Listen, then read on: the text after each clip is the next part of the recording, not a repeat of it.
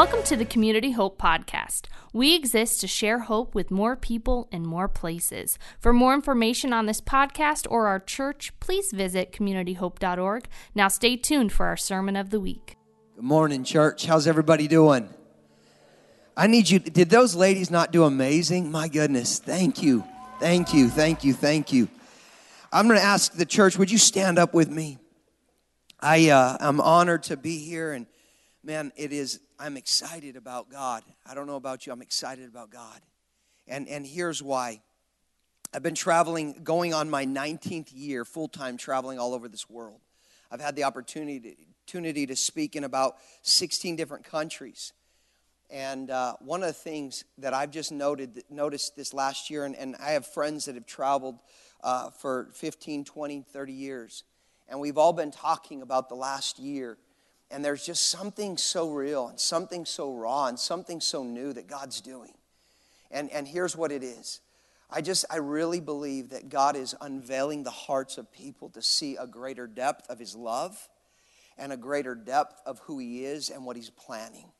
And I just want to say thank you for, for being a, a, a, a church that offers hope to a community. You're living up to your name. I don't know if you know that or not. I, uh, I was telling Pastor Brad this. When I, I, I, I've, I've had the opportunity to be hosted by a lot of churches. There's a lot of churches I've been invited to once. And some of them have, I've not been invited back, and some I've chosen not to go back to. It's not anything, just, you know, if you don't like the meal, you don't go back to the table. Amen? It's the way I feel. But reality is, is I walked into my hotel room. It had been a long day of travel, and I'd walked into my hotel room last night, and I was greeted by a gift basket. And I don't know who put it there, but I just, I, it, to me, as someone that is on the road all the time, it was nice to have some juice and some popcorn, and there were some homemade cookies in a Ziploc bag. I don't know who made those, but evidently you it still rains manna in your kitchen because those were godly. I, I lost 61 pounds in the last year, and, and I knew I could eat those cookies because they had been prayed for, and somebody else was going to get those calories. so I, I had no problem, no guilt, no nothing, but I just, here's what it is. If I'm a visitor and I felt that welcomed and that wanted and that loved on, in a hotel room when, when there was no one else there. I can't imagine how your community feels when they walk into this house. Because as strangers, can I tell you how we greet people and how we love people and how we embrace people and how we accept people says a lot. And it's the first interaction that people have with God is their interaction with us. And so I just want to say thank you for loving on me, and I'm excited.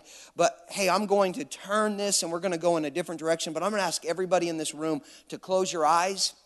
I'm going to ask you to go to that place where decisions are made. Because ultimately, what God does in this place is not going to be determined by my message. It's not going to be determined by my text. It's not going to be determined by my points. It's not even going to be determined by the songs that we've already sung. What God does in your heart and in your life is going to be determined by one thing what you allow Him to do.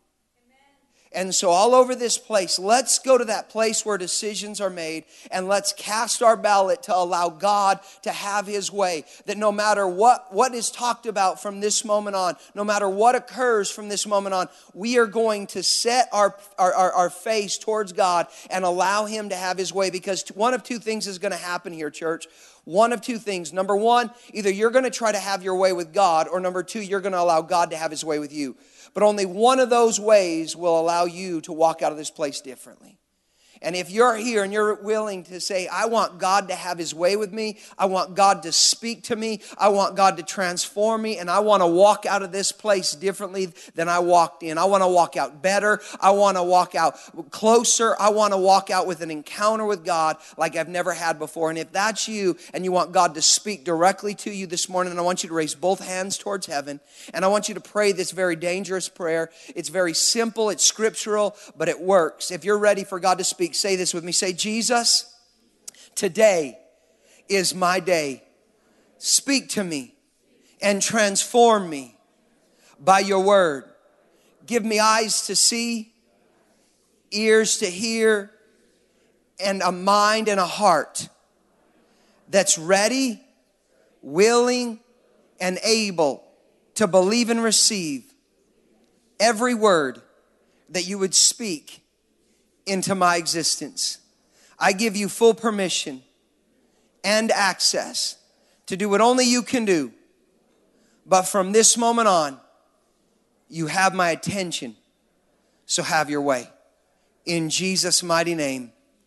Everyone said, Amen. You may be seated in heavenly places. Pastor Brad, thank you for allowing me to come back. And man, I love you and your bride and your family. And man, you guys have some incredibly awesome pastors. You know that? I, I don't know if you know this, but you probably have the strongest pastor since Samson died. but the reality is, I love him. I've loved him as long as I've known him. I love their hearts. I love their hearts for people. I love their hearts for God. And uh, man, I'm excited to be here. Tonight, I, I want to challenge you to be here t- tonight. And I don't know what you have planned. This isn't a, a just a, a, ploy to try to rearrange your schedule so that we have a full crowd. I really do believe that God's going to do something special tonight. I wrote a message a few weeks ago, and I was going to preach it this morning, but I felt like the Lord shifted something in my heart yesterday on the plane here and, and just kind of gave me some clear direction on what to do today. But I'm going to be preaching a message called Who Do You Say That I Am tonight? And it's not just about Jesus, it's about the Holy Spirit. I'm going to, I'm going to make a statement now that it's going to kind of funnel in. Can I tell you, the Holy Spirit isn't the clown that shows up to the party make everything fun? Just being honest. We, we expect the Holy Spirit to show up and do tricks and to turn our lives from a balloon into a dog or something that's something cool, right? The Holy Spirit is sent to not just get us to talk into tongues or to fall on the floor or to shake. The Holy Spirit's job was to sent to empower us, to teach us, to comfort us, to equip us to be witnesses. And I don't know if you know this, but the word witness does not mean one who can attest to something that they've experienced. A witness is a martyr. One who used to live and no longer lives, but a new person lives. And so the Bible says that I no longer live, but Christ lives in and through me, right? The one who keeps you dead is the Holy Spirit, but makes you alive in Christ. And so you don't want to miss tonight's message, but this morning I want to preach to you a message that, that was birthed out of a prayer time. And, and in reality, a lot of us preachers, we, we have to give credit most of our sermons come from prayer.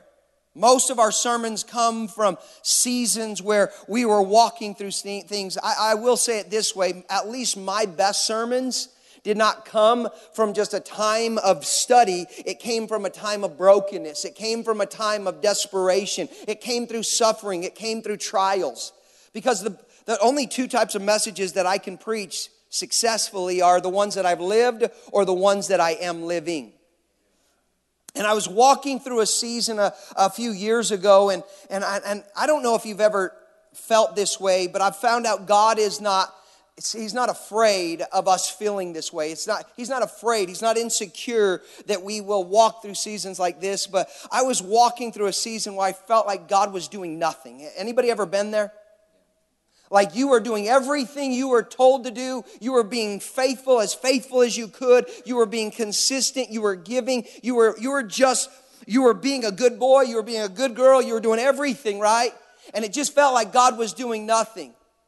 And I went to a time of prayer and I just, I went in and I was frustrated. I was broken. I was hurting.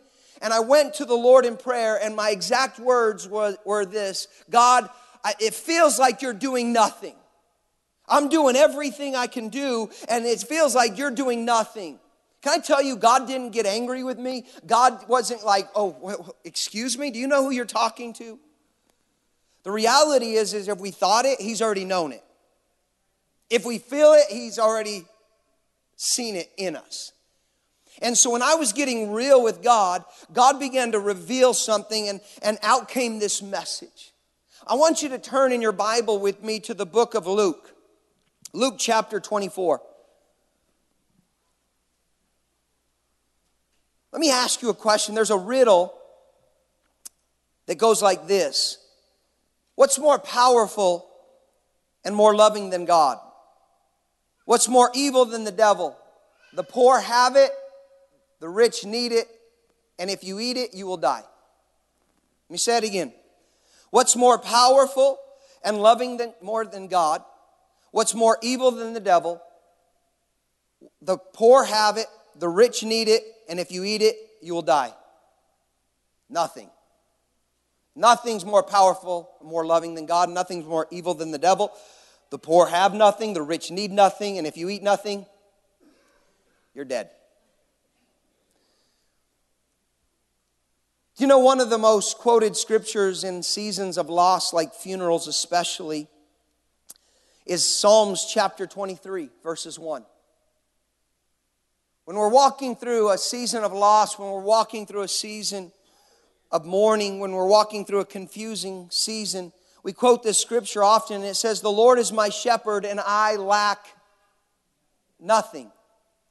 Do you know that a sheep does not wake up and say, What am I going to eat today? A sheep does not worry about the water that they're going to drink. They trust the shepherd.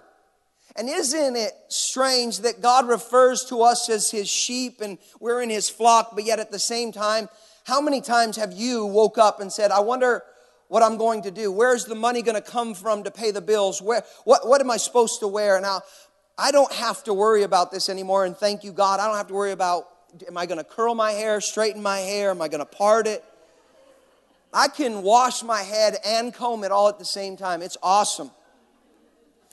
But in, in, our life, we are so bound by the decisions that we have to make, or the worry or the concerns of the decisions that we have to make. And instead of just realizing that that scripture is so profound, and, and today, if you'll, if you'll just bear with me, because I'm gonna, we're gonna go in a direction, and I promise you, if you will, if you could see what I'm about to see, it would it'd be rather amusing. But if you'll stick with me for the course of this message, I promise you I'm going somewhere. And I'm not going to take scripture out of context. But you're about to look at me like a calf looks at a new gate. That. What's that? That scripture is profound because it's giving us the keys that will unlock us from the chains of worry and fret and fear and concern. The Lord is my shepherd and I lack nothing, right? And we look at this and we, we, we, we as we begin to unpack, as we begun, begin to study this, we look at it and we say, well, we, we don't lack anything. God provides everything, right? But the term, if you just break it down in the simplest text, it says that we lack something. God is speaking truth. He's saying you lack something. And the only thing that you're lacking in this, it can only be found in me. And so if we just take the scripture, it says, The Lord is my shepherd, I lack nothing. Did you know that you woke up this morning and you're lacking something? Something's missing in your life, and it's called nothing. And you're sitting there going, well, that, that sounds silly. No, no, no. You don't understand that God's, one of the greatest gifts that God gave you was the gift of nothing. Let, let me explain. Turn your Bibles to Luke chapter 24. We're going to read the first 12, cha- 12 verses of this verse, of this chapter. Luke 24, 1 through 12. It says this On the first day of the week, very early in the morning, the women took spices that they had prepared and went to the tomb. They found the stone rolled away from the tomb, but they found, but when they entered it, they did not find the body of the Lord Jesus. And while they were wondering about these things, suddenly two men clothed in whose clothes seemed like that gleamed like lightning stood beside them. And in their fright, the women bowed down with their faces to the ground. But the men said to them, Why do you look for the living amongst the dead? He is not here, he is risen. Remember how he told you while he was with you in Galilee that the Son of Man must be delivered over into the hands of sinners, be crucified, and on the third day be raised again. Then they remembered his words. When they had come back from the tomb, they told these things to the eleven and to the, all the others. It was Mary Magdalene, Joanna, it was Mary, the mother of James, and the others who were with them who told these things to the apostles. But, when, but they did not believe the women because their words seemed like nonsense. One of the definitions of nothing is nonsense. It means no sense, no wisdom, no understanding. It, their words seemed like nothing. But Peter, however, got up and he ran to the tomb. Bending over, he saw the strips of linen lying there by themselves, and he went away, wondering to himself, What has happened? Father, I ask for just the next few moments that you lend me your voice. God, this congregation and your beloved do not need my opinion, nor do they need my advice, but what they need is a word from you. And so, Lord, I ask for clarity of heart, clarity of mind, and clarity of speech to, to get this word out from inside of me in such a way that it impacts everyone that hears it. So, Holy Spirit, I need your help. Father, would you speak in Jesus' name? Everyone said, Amen. There's a lot that's going on in this scripture. But I, I want you to understand something, and this is where that look starts happening. Did you know that since Jesus has, has come into this earth, he's brought nothing but confusion? The Bible says that he is not the author of confusion, but the author of our faith, right? We know who the author of confusion is. That's Satan, right? But, but have you ever noticed that when Jesus, from, from before he was even on the earth, just a promise to be released on the earth, that he has brought nothing but confusion? Let me explain this. A 14 year old little girl now, I don't know if you, uh, for my fathers in the house that have daughters, but imagine your 14 year old little girl coming to you and saying, Hey, uh, dad, I'm pregnant, and it's God's. Mm-hmm. Well, you tell this Mr. God, I'm about to die, he's about to die, and I'm about to go to prison.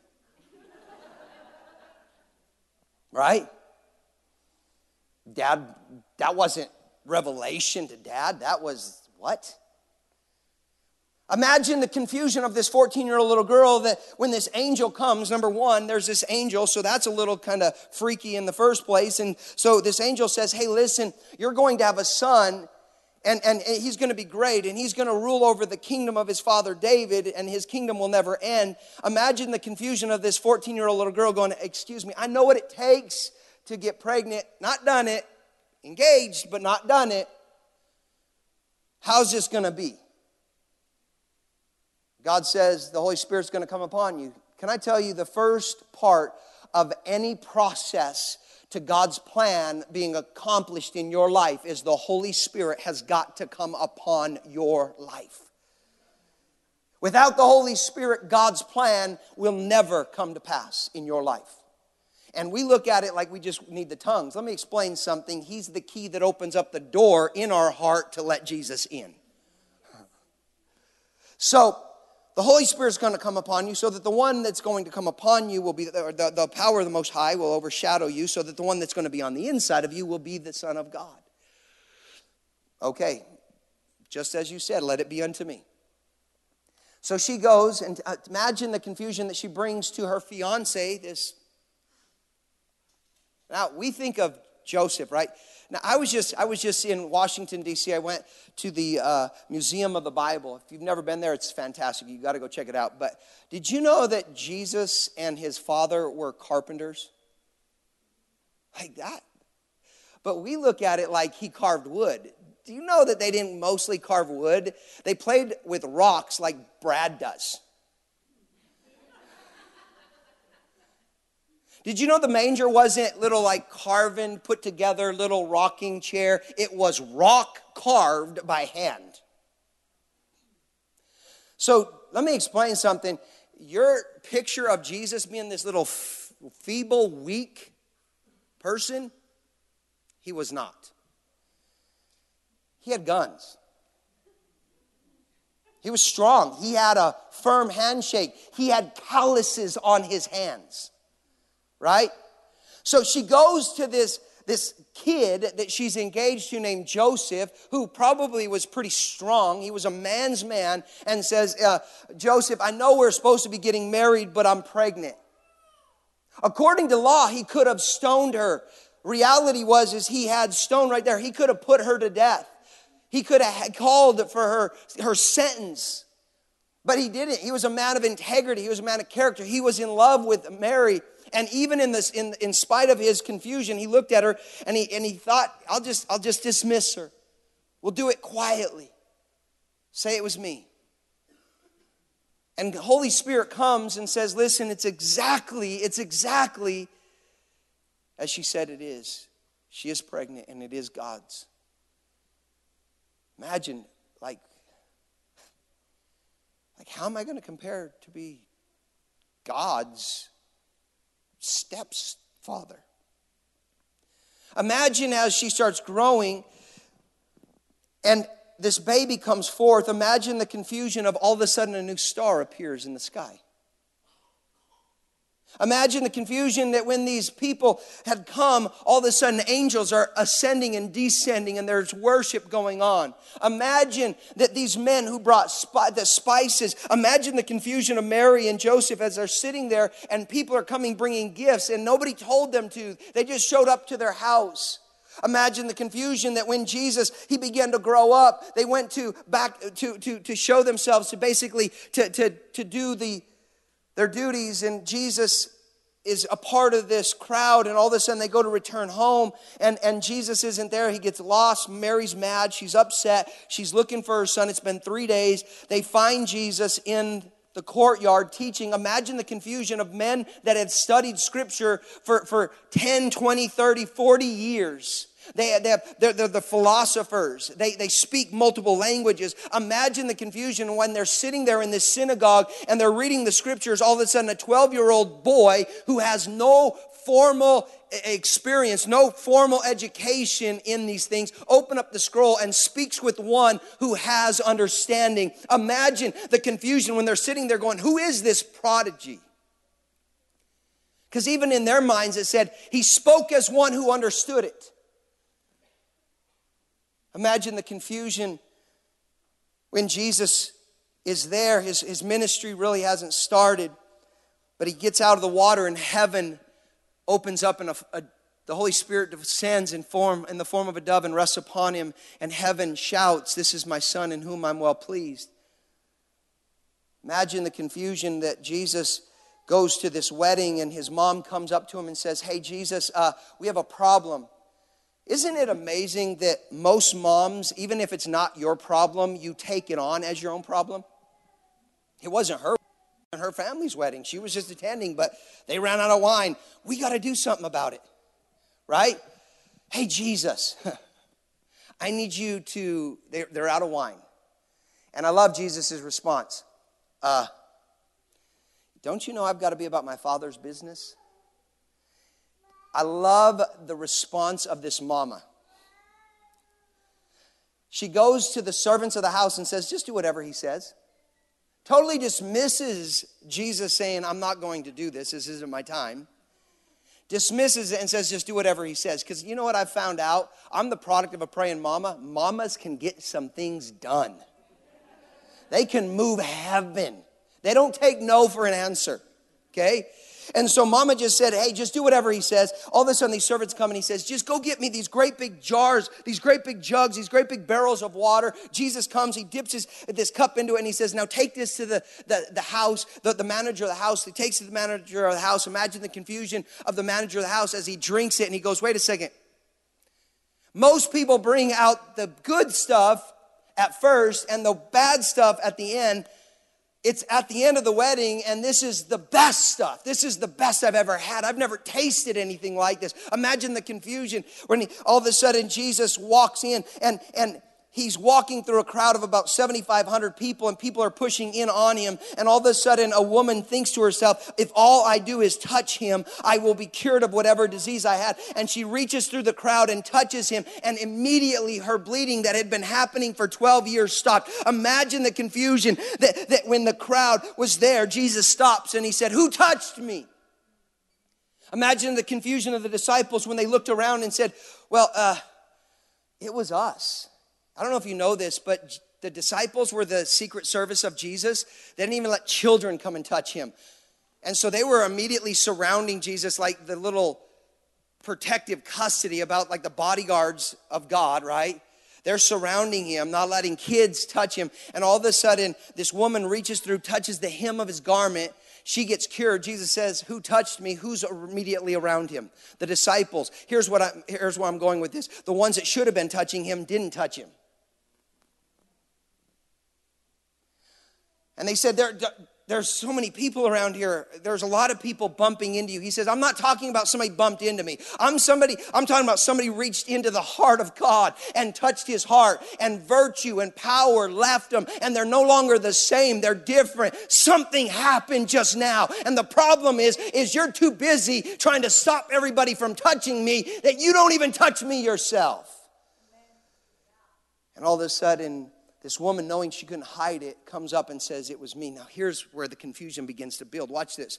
This was a woman who was bleeding. And so, according to Jewish law, if a person was bleeding or they had an order of blood issues, they had to scream that they were unclean and because if anybody else touched them they would that person that touched them would be unclean and they would have to go outside of the city for seven days and so, what would happen is a person that was unclean, a person that had issues, would scream, I'm unclean, I'm unclean, I'm unclean. And that way, people stayed away from her.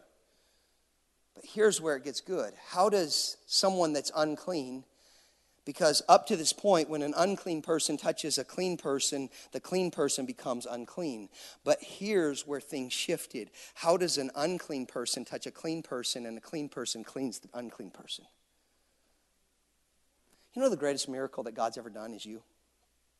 You ready for this? I was doing a funeral, not a funeral that I was proud of. It was my niece who died from cancer, and I was sitting there wanting to just mourn as an uncle, not be a preacher. I wasn't looking for some fascinating word. I wasn't looking for some deep revelation. I was just hurting, and I said, God, I said, I said, I don't understand this scripture. It says, unless a seed falls to the ground and dies, then it just alone sets, it remains a seed, but it could become something greater when it passes. And I'm like, God, I don't understand why she had to pass. I don't understand why people die. I don't understand why bad things happen to good people people. And all of a sudden, the Lord spoke to me and He said these words He says, Do you know why I didn't make you out of gold? Do you know why I didn't make you out of silver or something like a diamond? And I said, No. He said, Gold is, is, is, is, valuable, and silver is precious, and diamonds glisten. He said, But dirt's the only thing that I can plant a seed in and watch it grow. He said, Amanda was good dirt. I gave an altar call that day. Over 700 kids gave their life to Jesus. And I stood there weeping because she was good dirt. Here's what the miracle is, and this is where I'm going. Imagine the confusion. How do you clean dirt? It wasn't the blood that was making her unclean, it was that she was dirty because she's made out of dirt, and God came to clean dirt. God came to purify dirt, and to us as scientists and, and trying to understand and wrap our minds uh, around what God is doing and why God did it, we don't understand that God came so that the unclean can touch him. And he, the unclean don't cause the clean to get dirty, but when they touch the clean, the clean causes the unclean to get clean, and they're forever changed. He causes our issues to stop. He causes our bleeding to stop. He causes our pain to disappear. He causes our hearts to heal. He causes sickness to go away. And all we have to do is touch him. Imagine the confusion. See, there was a man that came up to Jesus right before that, and this is where I'm going. He comes up to Jesus and he says, Excuse me, sir, my daughter, she's sick. Can you please just go home with me? And I just know if you lay your hands on her, if you're just there, she will be healed. And so they're going, and all of a sudden, this woman stops Jesus as they're walking to this man's house. And Jesus stops and he said, Who touched me? And all of a sudden, this woman, knowing that she couldn't hide what had happened to her, she no longer had to walk around screaming that she was unclean. She no longer, so she could press through the crowd and not get anybody dirty because her bleeding had stopped. And she said, It was I. And I love his response here. He says, Daughter, your faith has healed you. Go and sin no more. And all of a sudden, this, this man that's going, Excuse me, Jesus. Imagine the confusion like, Jesus, I'm so glad that you healed her, but don't forget my daughter. We got to go. We got to go. We got to go. And all of a sudden they're going, and I don't know how many steps, I don't know how many miles, but they're en route. And all of a sudden somebody comes to this man and says, Excuse me, sir, your daughter's died. What do you mean she died? She, she just passed. I don't know if they could just see the house. I don't know how far they were from the house, but imagine the confusion of this father going, if Jesus would not have stopped, if Jesus would have been more concerned about my daughter instead of that daughter, my daughter would probably be alive. And I love Jesus' response. He says, Only believe. And they keep on going, and he can hear as they're getting closer to the house. Imagine this hurting father, this desperate father, this mourning father. As they get to the house, they can hear people weeping, and Jesus looks at him and he says, She's not dead, she's sleeping. Only believe. And as they get to the house, Jesus says, I need everybody on the inside out. I need you out because God has to get doubt out. Did you know that Merriam Webster was an incredible man of God? The guy that wrote the dictionary? The very first translation of the Merriam Webster's dictionary, every word was defined by two to three scriptures because out of the mouth of two to three witnesses, every fact will be proven. So he defined every word we know in our human language or in our English language right now, he defined by scripture. That's pretty cool, right? But when he defined the word doubt, the word doubt does not mean I just have unbelief. The word doubt meant absence of God. And so when we doubt, what we're doing is we're trying to figure it out on our own. And so therefore we ask God to wait outside and we invite our confusion in. And so Jesus had to get the doubt out, bring God in. Why? Because God doesn't work in the midst of doubt. God kicks doubt out, God shows up. So all of a sudden he kicks it out. And imagine the confusion of the doctor when the doctor goes, Excuse me, sir, uh, what are you doing? And he says, She's not dead, she's only asleep uh, sir, I don't know where you went to medical school, but I've went to medical school for eight years. I know how to read a heartbeat. I'm telling you, she is dead. She is growing stiff. she's growing cold. She's growing blue. She's even starting to stinketh. And Jesus says, looks at the dad and says, only believe. And they walk in.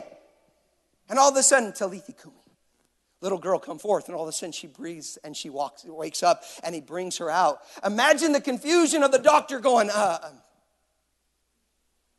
get me a new stethoscope. She was dead. I didn't hear her heartbeat.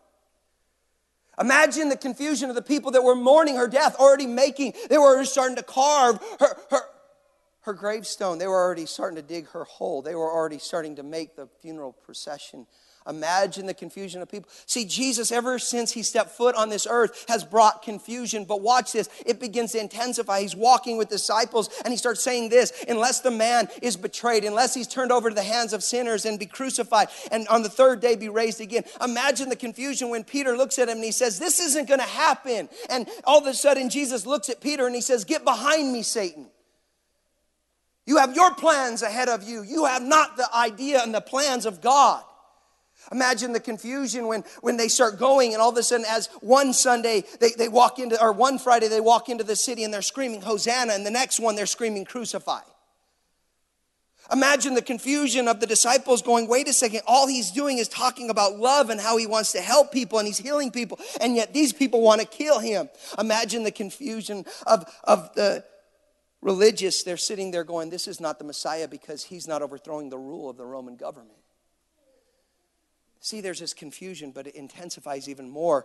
And here's where we're going. Watch this. All of a sudden, they're in the garden, and Jesus starts talking crazy. And he says, or they're at the table at the upper room, and he says, One of you is going to betray me.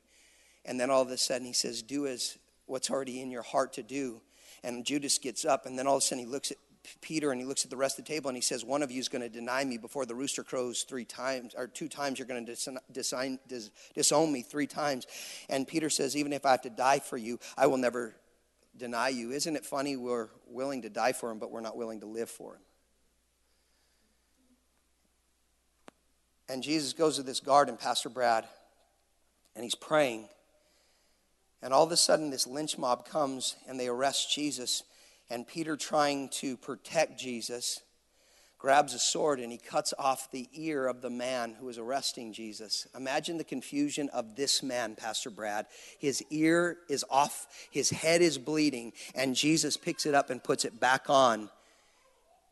And all of a sudden, the man still has crusty blood on his ear, but his ear is there. It's no longer in pain. It's no longer bleeding. And he's like, okay, wait a second. Am I supposed to arrest him still? They arrest him. Imagine the confusion. These the disciples actually believed that Jesus was the Messiah. He's the Son of God. Imagine their confusion when they see Jesus led to the temple after being condemned to death, and he's led to the city square.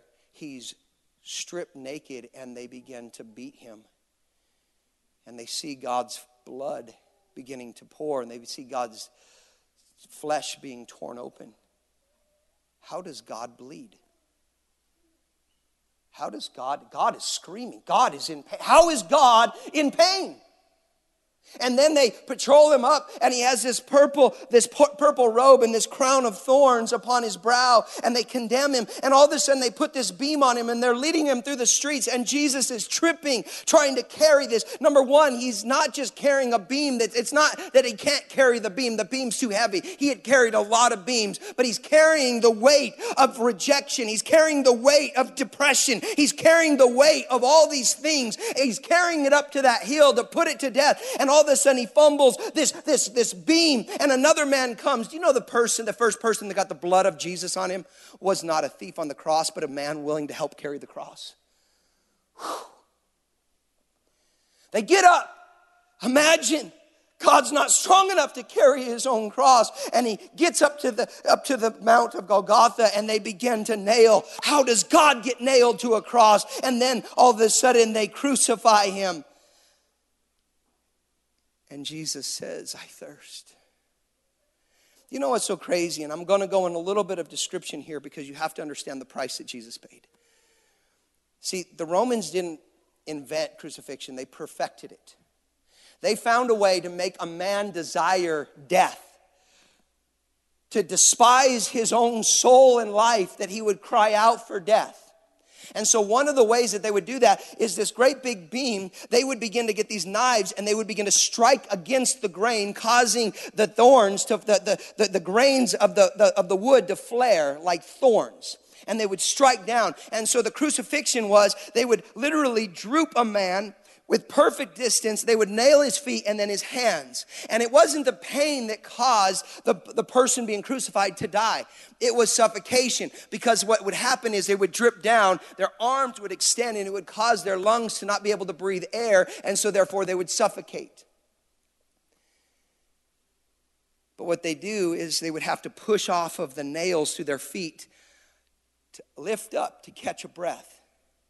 And while doing that, those knife like daggers of wood would dr- drill themselves into their flesh, into their muscle. And so they would have to literally push up against those things, stabbing them in the back to just breathe. Now, here's what's insane. Do you know that Jesus said seven things while he was dying on the cross, and one of them was, Father, forgive them, for they know not what they do? Do you know that Jesus, it was one thing to allow a man to beat you, it's another thing when you put yourself through that kind of pain in order to forgive people. Do you know that he exhausted that breath on me? He exhausted that breath on you. He did it to himself so that we could be sitting in this church to this day. But then all of a sudden, his very last breath, he lifts up. It collapses under the pain. And he looks up towards heaven and he says, Father, into your hands I commit my spirit. And he breathed his last and he was dead. Now, I don't know if you know this, but what they would do is they would come and break the legs of the crucified. That way they couldn't pick themselves up to catch a breath, and so therefore they would suffocate quicker. It would expedite the dying process. But when they broke the legs of one thief, and then they broke the legs of the other thief, and they went to break the legs of Jesus, he was already dead. They had never seen anyone die this quickly. Did you ever wonder why Jesus died so quickly? So they stuck a spear through his side and hit his, punctured his heart, and his blood and water flowed, meaning that the physical element of the heart was broken. Now, this is where it gets really good. You ready for this? Do you remember when the thief said, he said, If you are the Son of God, then take yourself off this cross and deliver us also. And the other thief looked at him and he says, Have you no fear of God? He says, We are rightfully deserving of this death. What has this man done? He is not deserving of this death, but he took the cross of the worst criminal on the face of the earth. And all of a sudden, he looks at Jesus and he does not recognize him as a condemned. He doesn't look at him as a crucified. He looks at him as king and he says, he says, Jesus, when you come into your kingdom, remember me. And Jesus looks at him and he says these words. He says, today you will be with me in paradise. The reason that Jesus had to die first was because if he didn't die first and that thief died first, he would not be able to go to heaven. Why? Because the price had not been paid. And so therefore, the first person saved was a thief on the cross. Why? Because he recognized Jesus on the cross. He recognized him as Savior, he recognized him as King. And so, therefore, Jesus kept his word to a criminal. And we think that God will not forgive us. That's how good our God is.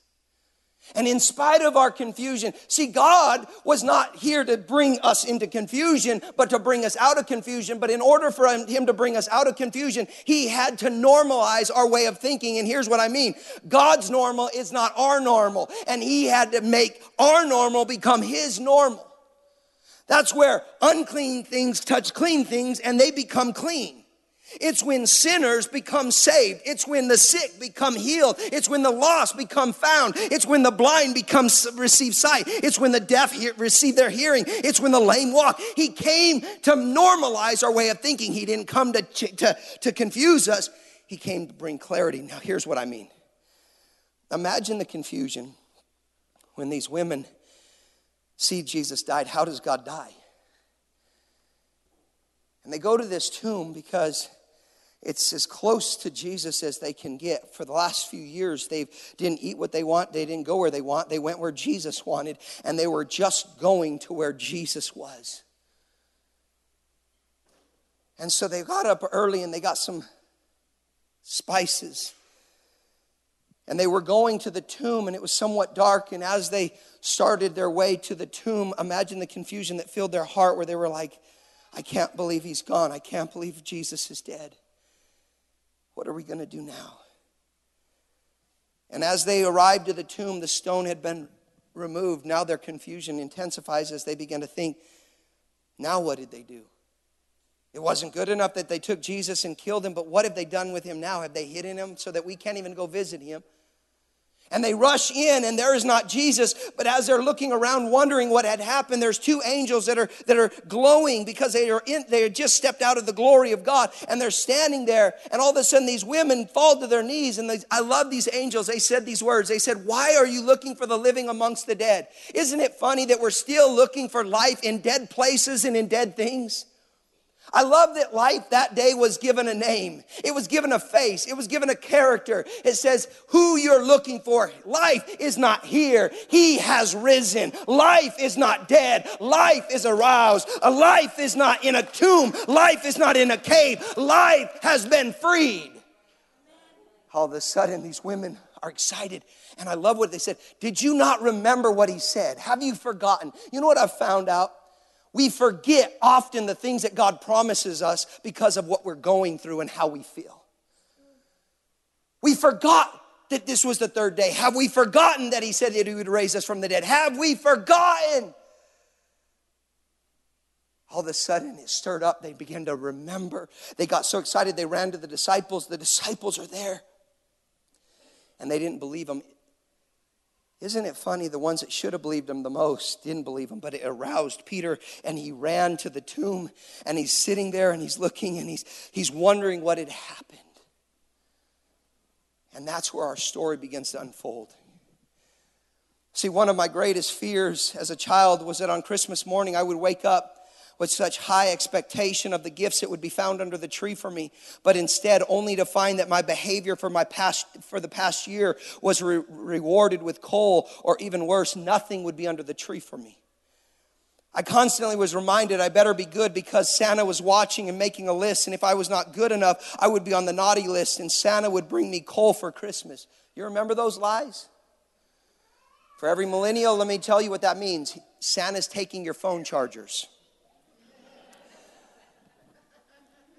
I found myself cringing under the melody of the song, I'm Getting Nothing for Christmas. As the lyrics echoed through my head, I would be reminded of all the wrong things that I had done. I'm getting nothing for Christmas. Mommy and daddy are mad. I'm getting nothing for Christmas because I ain't been nothing but bad. It seemed to perfectly describe my habitual behavior with such a harsh reality of what I could anticipate receiving for Christmas that year. The fact was that it wasn't I tried to be bad, but that type of behavior just seemed to come so natural for me. And no matter how hard I tried, I always find, fall, uh, seem to fall short of being good enough. And then Christmas Day would then fast approach. And no matter how bad I had been that year, I always found gifts of grace under the tree for me that turned my anticipation of, of disappointment into delight. As I tore away the, wrap, the, the colorful wrapping paper to find each and every present that I so desperately desired was received. You know what I found out? Was those gifts that were found under that tree were not based on who I was, it was based on who my father was. Whew. Do you know how many times we walk into church and the Holy Spirit spent while you were resting, he does not sleep nor slumber, and he literally decorated this altar full of gifts placed it under the tree of grace for us. And too often, because of a pot roast that might burn, a football game that's almost over, or the preacher just preached too long, we don't go to the altar to get our gifts of grace. We walk out wondering, God, why aren't you doing anything in my life? And the Holy Spirit saying, Because you didn't go to the altar today and get the gift that I hand wrote for you, and nobody's going to deliver it to you. I already sent it through my Son, I already sent it through my Holy Spirit. But the problem was, you're too busy thinking I'm going going to deliver it to you. Why don't you come get it? See, what you don't understand is the gift of nothing. See, the very thing that I love and am grateful for today is explained by something that I once feared getting nothing. Let me further explain. Did you know that God created nothing? Did you know that God created it? Let me give you scripture. God created everything through him, and nothing was created except by him. Did you know nothing is actually something tangible? See, what is the greatest gift that you've ever received? What made it the greatest gift? You needed it, you desired it, you desperately wanted it. Its purpose, its usefulness, the enjoyment that it brought. Everyone else had it, and no or no one else had it. See, we sometimes base our value of the gift that we received on our desire for it, but what if I was to say one of the greatest gifts that, that we could ever receive is a direct byproduct of the greatest gift given to us is explained in John chapter 3, verses 16. God so loved the world that he gave his only begotten son. See, this gift being something that would confuse us and we would ultimately complain about if it was given to us to unwrap. I would guarantee that you would look at me funny when holding this gift in your hands. But when this truth of, when the truth of this gift uh, but the truth of this gift does not need to be wrapped or unwrapped. The gift simply needs to be recognized and embraced because what we do not recognize, we will never acknowledge. But once we recognize the value of this gift, you will, you will do everything in your power to never lose it. What is this gift I'm talking about? It's the gift of nothing. See, nothing as a gift would seem meaningless, cruel, humiliating, discouraging, confusing, frustrating, and even instigating to receive. But what if I was to say that the greatest gift that you could ever receive is the gift of nothing? Let me define the word by Merriam Webster of nothing. Nothing means not anything, no single thing, no thing, of no value, not at all, none of anything, not a bit. Here's my favorite one absence of attendance. I, I, I looked at my bride one day and I said, baby girl, what would you do if I took you out to a nice restaurant, we got dressed up, and we got down, we sat down, as candlelight, and all of a sudden I pulled out this little gift with a bow on it, beautifully wrapped, and I set it right on your plate. She said I'd open it. I said, but I wouldn't let you open it until dinner was done. I said, I would guarantee that you would probably look at me and say, I love you so much. I am so blessed to have you as my husband. You are so generous. You are so kind. You are so loving. You would just start filling the air with all these things. I said, You would eat fast. You would bypass any type of appetizer. You would, when they came to take your drink order, you would order your food. You would not order dessert. As soon as you were done, you would grab that gift and say, I'm done eating. And you would start opening it. You wouldn't be worried about saving the bow. You would rip that wrapping paper open, you would grab it, and all of a sudden you would realize that there was a box inside of there, and all of a sudden you took the lid off the box and you reached in, and there was this velvety box inside, and you're like, oh, every gift begins, every kiss begins with K. He went to Jared's. I said, I could imagine you as you open up that box.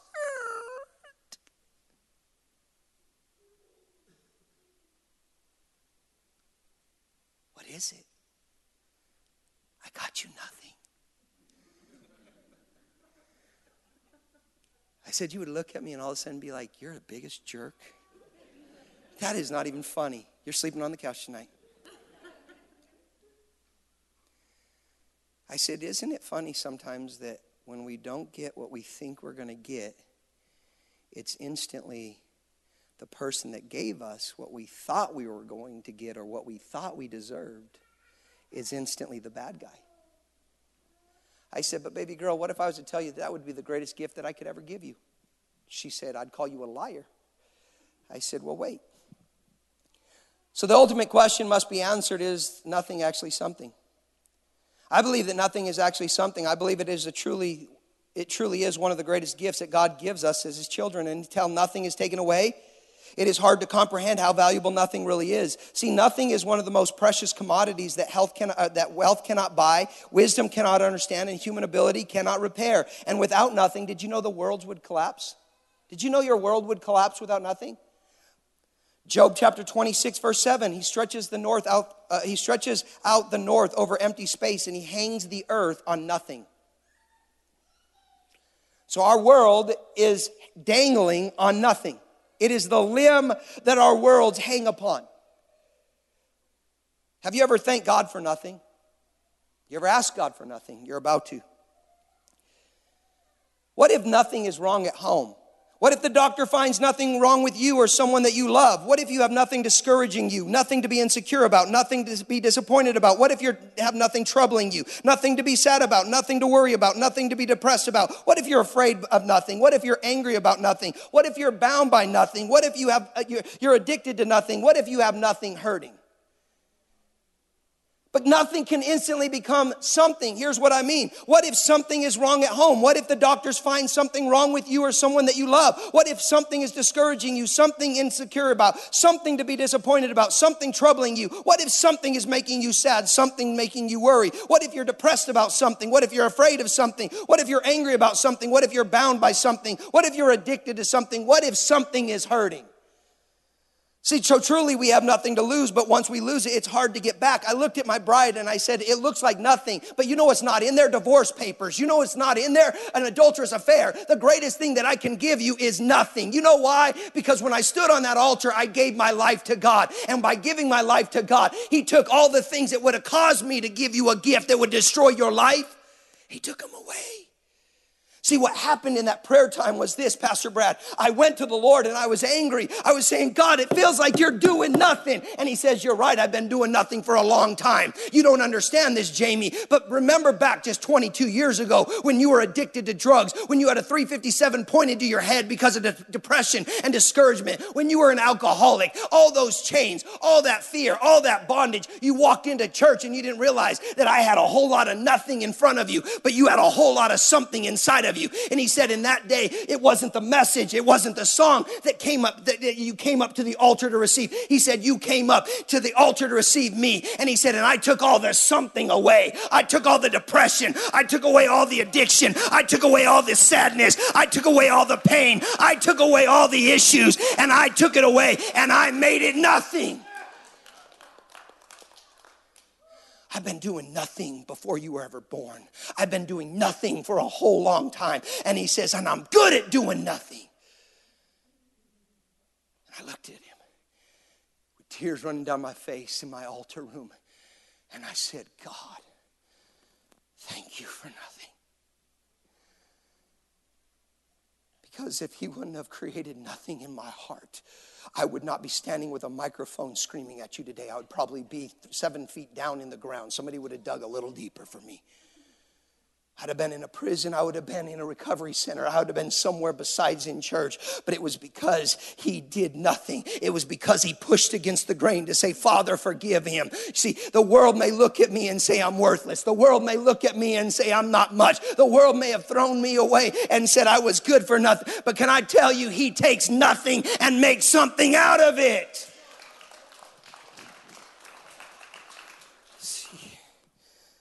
So the gift of nothing seems like wordplay.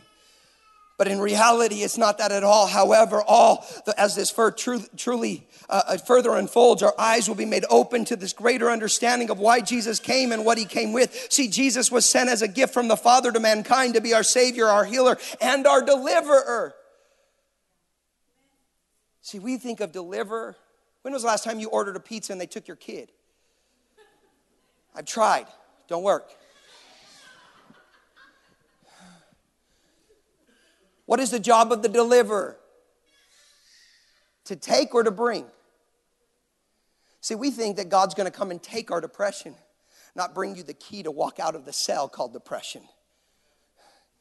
Jesus came to deliver hope and deliver love and to deliver forgiveness. But can I tell you, the one that keeps us bound is our unwillingness to go up to the tree and get our gifts.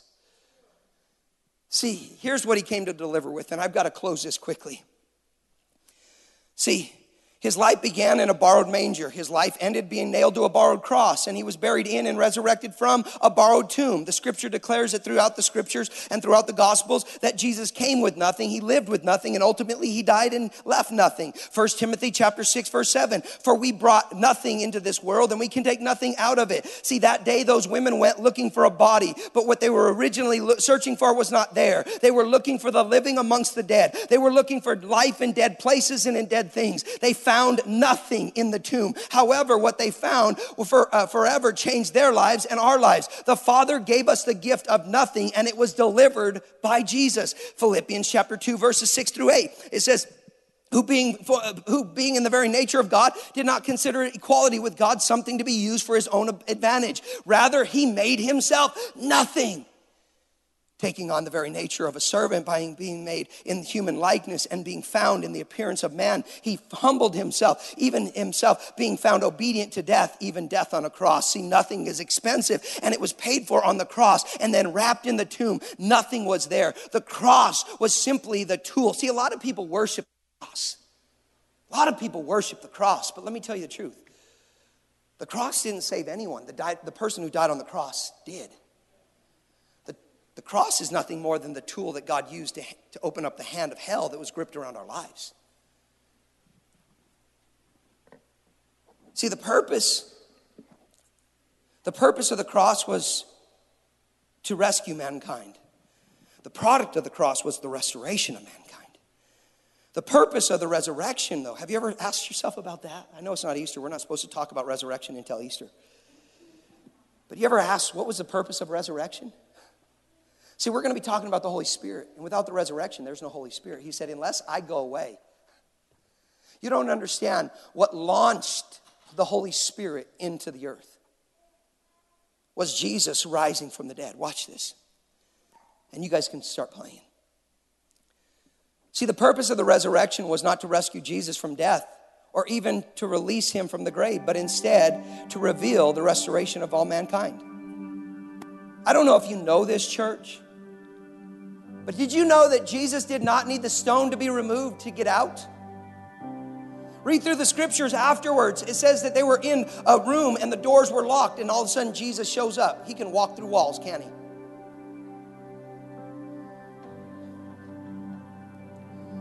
I don't think you understand the depth of what I'm about to say. Jesus did not need the stone to be removed to get out. He needed the stone to be removed so that we could get in. I stand at the door and knock. Anyone who opens up that door, I will come in and dine with you. But can I tell you something? Jesus doesn't just want to come in and live in your kitchen or live in your living room of your heart. Jesus wants to come in so that he can bring you out of the cage you called your body and your life and bring you into life that is worth living. Jesus moved the stone so that we could get in. and find what? What was in the tomb? I'm glad you asked. See, it was filled with nothing, absolutely nothing. Remember, nothing means absence of attendance. Nothing was in that tomb that could stop us any further from becoming who God created us to be sons and daughters. There was no regret, there was no shame, there was no sickness, there was no past, there was no failures, there was no mistakes, there was no behavior, there was no sin. The price had been paid in full so that the gift of nothing could be left for all men to find. And that is what the angels were truly stating. What you're looking for is not here. There's nothing here of life, but the life you're looking for, the life you long for, is in Jesus and Jesus alone. Find Him, and you will find what you desire. But from now on, nothing can stop you. See, we thank God for His gift of nothing. Second Corinthians 6:10 says having nothing yet possessing everything. I love I don't know if you know this prophet, but I love this prophet by the name of Winnie the Pooh. One of his prophecies is this doing nothing often leads to the very best of something. So, today and for all eternity, I am extremely grateful for this gift of nothing that God has given to me. And I'm here to tell you because of the gift of nothing, no thing can separate us from the love of God that He has for us. Romans chapter 8, verses 31 through 39. So, what do you think? With God on our side like this, how can we lose? If God does not hesitate to put everything on the line for us, embracing our condition and exposing Himself to the worst by sending His own Son, is there anything that He he would not do gladly and freely to do for us? And who would dare tangle with God by messing with one of God's chosen? Who would dare even point a finger? The one who died for us, who has been raised to life for us, is now in the presence of God at this very moment, sticking up for us. Do you think that anyone is, do, is going to be able to drive a wedge between us and Christ's love for us? There is no way. Not trouble, not hardships, not hard times, not hatred, not hunger, not homelessness, not bullying, threats, not backstabbing, not anything, not even the worst of sins listed in Scripture. None of this fazes us because Jesus loves us. And I'm absolutely convinced, church. Are you absolutely convinced today that nothing can separate us from God? I'm absolutely convinced that nothing, absolutely nothing living, nothing dead, nothing angelic, nothing demonic, nothing today, nothing tomorrow, nothing high, nothing low, nothing thinkable, and nothing unthinkable. Absolutely nothing can get between us and God's love for us because of the way that Jesus, our Master, has embraced us. No, no drug, no past decision, no regret, no mistake, no shame, no sickness, no disease, no addiction, no, no depression, no stronghold, no insecurity, no doubt, no anger, no fear, no chain, no pain, no person, no distance, no deception, no rejection, no thing, no one. Absolutely nothing can get between us and God. Yes. Yeah. So let me ask you a question again. If the Lord is our shepherd, why are we going without nothing in our lives? If you were impacted by this sermon or if you have any questions, we would love to hear from you. You can find us on social media at Community Hope on Facebook and Instagram or at our website, communityhope.org. Thanks for listening, and we hope to see you next week.